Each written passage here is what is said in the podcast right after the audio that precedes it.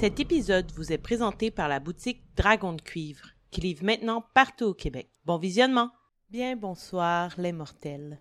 Ici Marika, la sorcière de coups critiques, mais pour une dernière fois, oui, cette chronique d'une vampire française du 19e siècle bouclera la boucle.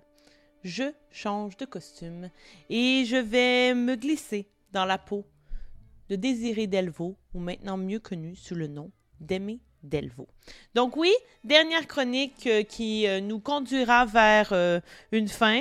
Est-ce que c'est la mort? Vous le saurez à la fin. mais vers une fin tout de même dans le jeu. Voilà, ici, Thousand Year Whole Vampire. Nous nous sommes quittés sur une entrée la dernière fois. et je vous avais demandé de jouer avec moi, d'offrir de, vos réponses.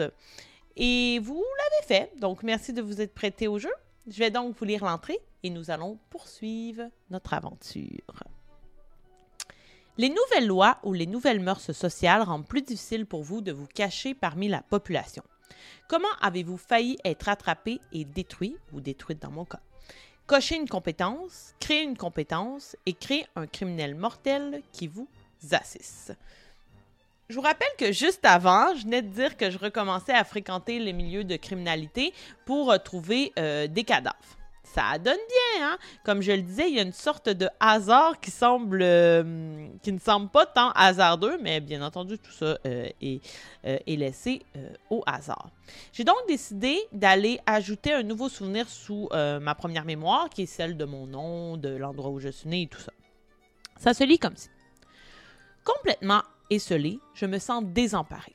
Bien que mes stratégies de chasse s'avèrent efficaces, au cours des semaines qui suivent le décès d'Abélard, je bois ma peine en attaquant de façon démesurée.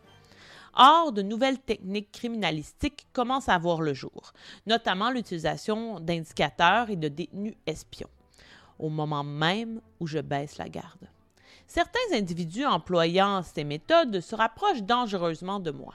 Cependant, dans mon malheur, je fais la rencontre d'Hector Lapoigne, une autre victime de ces développements à l'identification criminelle, qui accepte de travailler de pair avec moi. Grâce à lui, j'apprends la prise du sommeil, technique qui me sera fort utile. Donc, il fallait que je coche une compétence.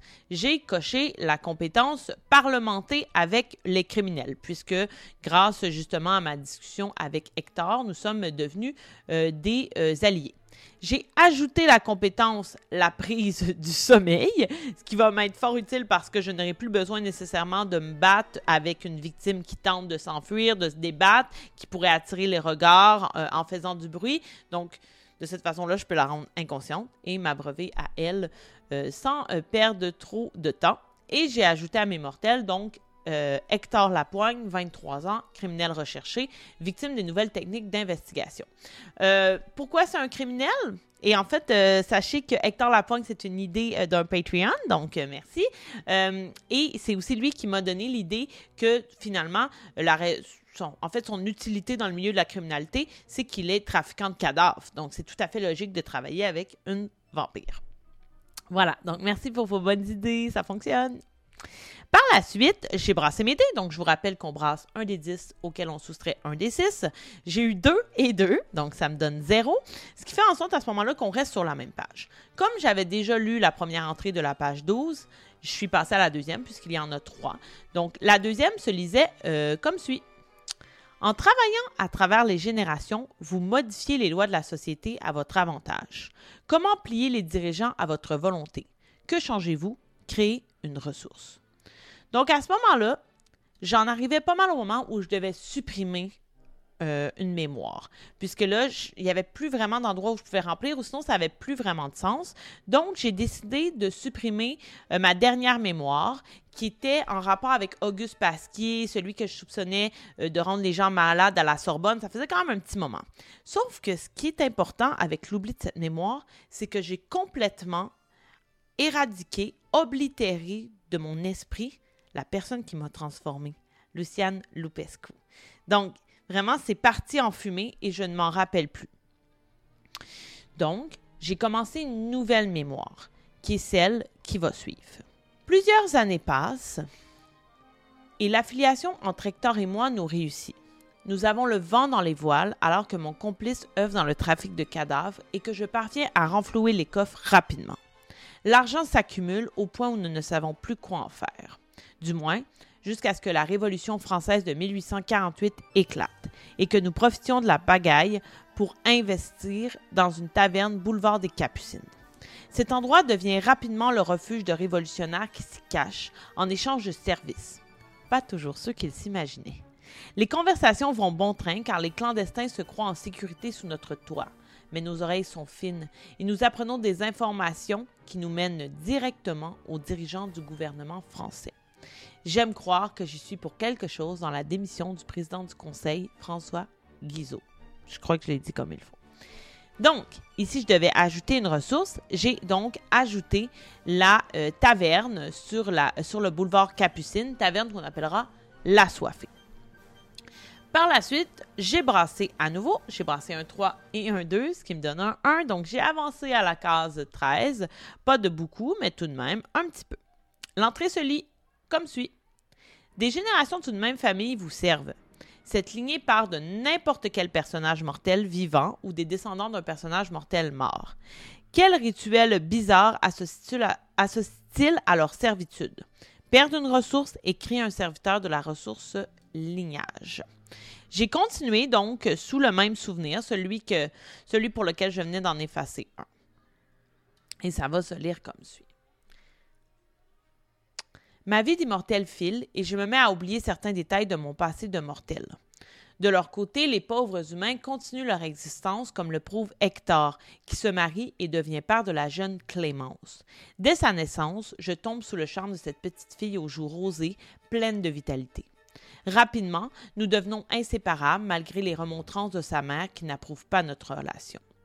Dès son jeune âge, elle comprend mon état et se sent choyée d'être ma protégée. En signe de confiance, je lui offre la plume que ma mère m'avait léguée à sa mort. À ma grande surprise, elle deviendra une arme pour la fillette, qui insiste pour m'assister dans quelques-unes de mes séances de chasse.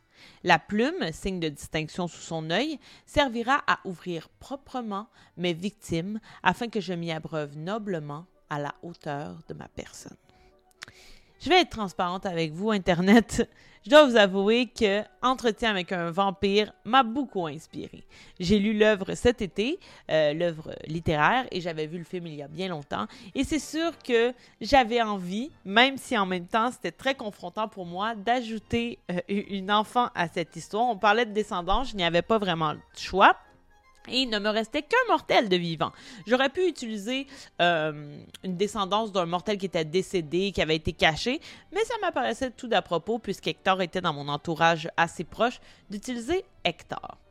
Donc, j'ai supprimé la ressource plume, puisque je l'ai offerte, et euh, j'ai ajouté finalement Clémence Lapoigne, 10 ans, rendu à peu près où on en est dans l'histoire, fille d'Hector, ma protégée et nouvelle amie.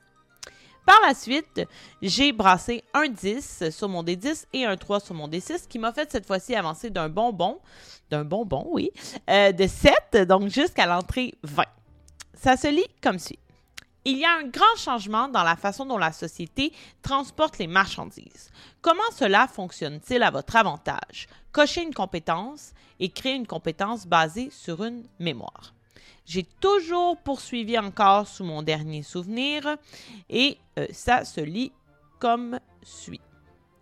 Malgré nos affaires prospères avec la taverne de l'Assoiffé, Hector poursuit son travail dans la criminalité. Et comme Clémence y baigne déjà de par ses escapades en ma présence, nous l'utilisons à bon escient. Sa mère, Augustine, est toujours une écharpe dans mon talon, mais je parviens à la convaincre à l'aide de mes charmes. Une aventure sensuelle s'en suivra d'ailleurs. Du bien de nos intentions à savoir rapporter plus d'argent à sa famille.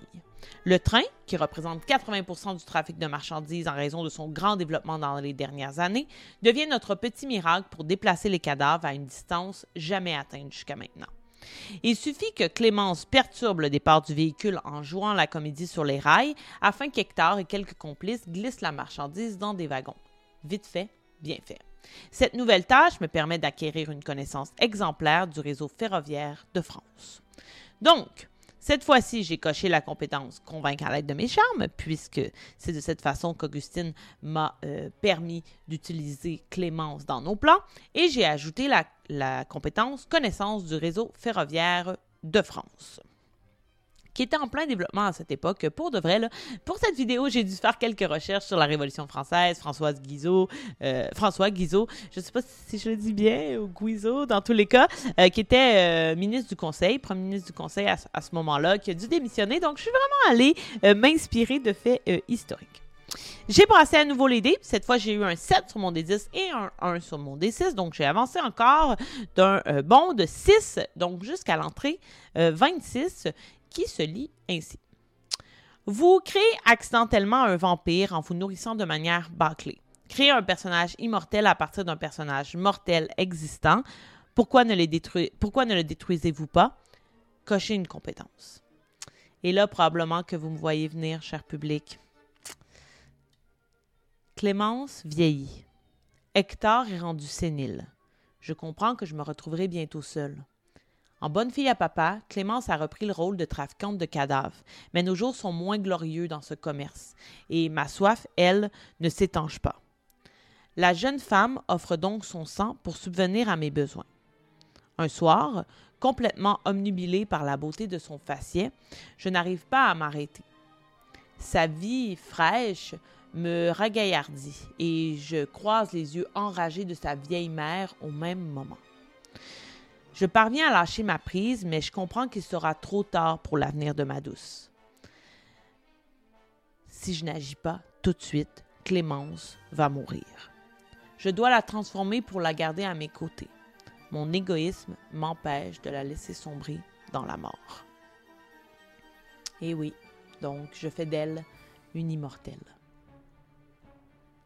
J'ai donc coché la compétence assoiffée de sang puisque je n'ai pas pu m'arrêter dans ma dépendance. J'ai rayé Clémence la poigne et je l'ai ajoutée aux immortels. Elle était maintenant rendue à 19 ans.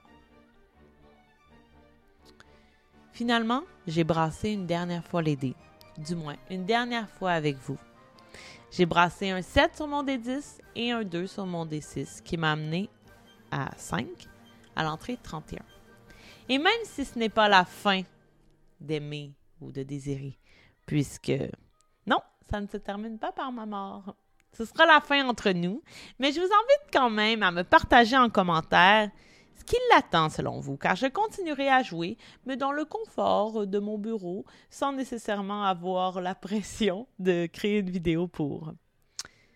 Voici comment se terminent les aventures d'Aimé Delvaux en votre compagnie vous tombez dans un profond sommeil pendant 100 ans. Supprimez tous vos personnages mortels.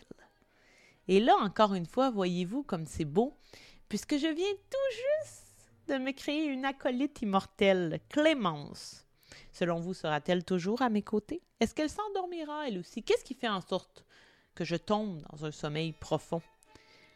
Pensez-y. Je me réveillerai avec le calcul à peu près en 1968-1969, dans une toute autre atmosphère, toute autre, toute époque. Comment Aimée Delvaux s'adaptera-t-elle à cette époque?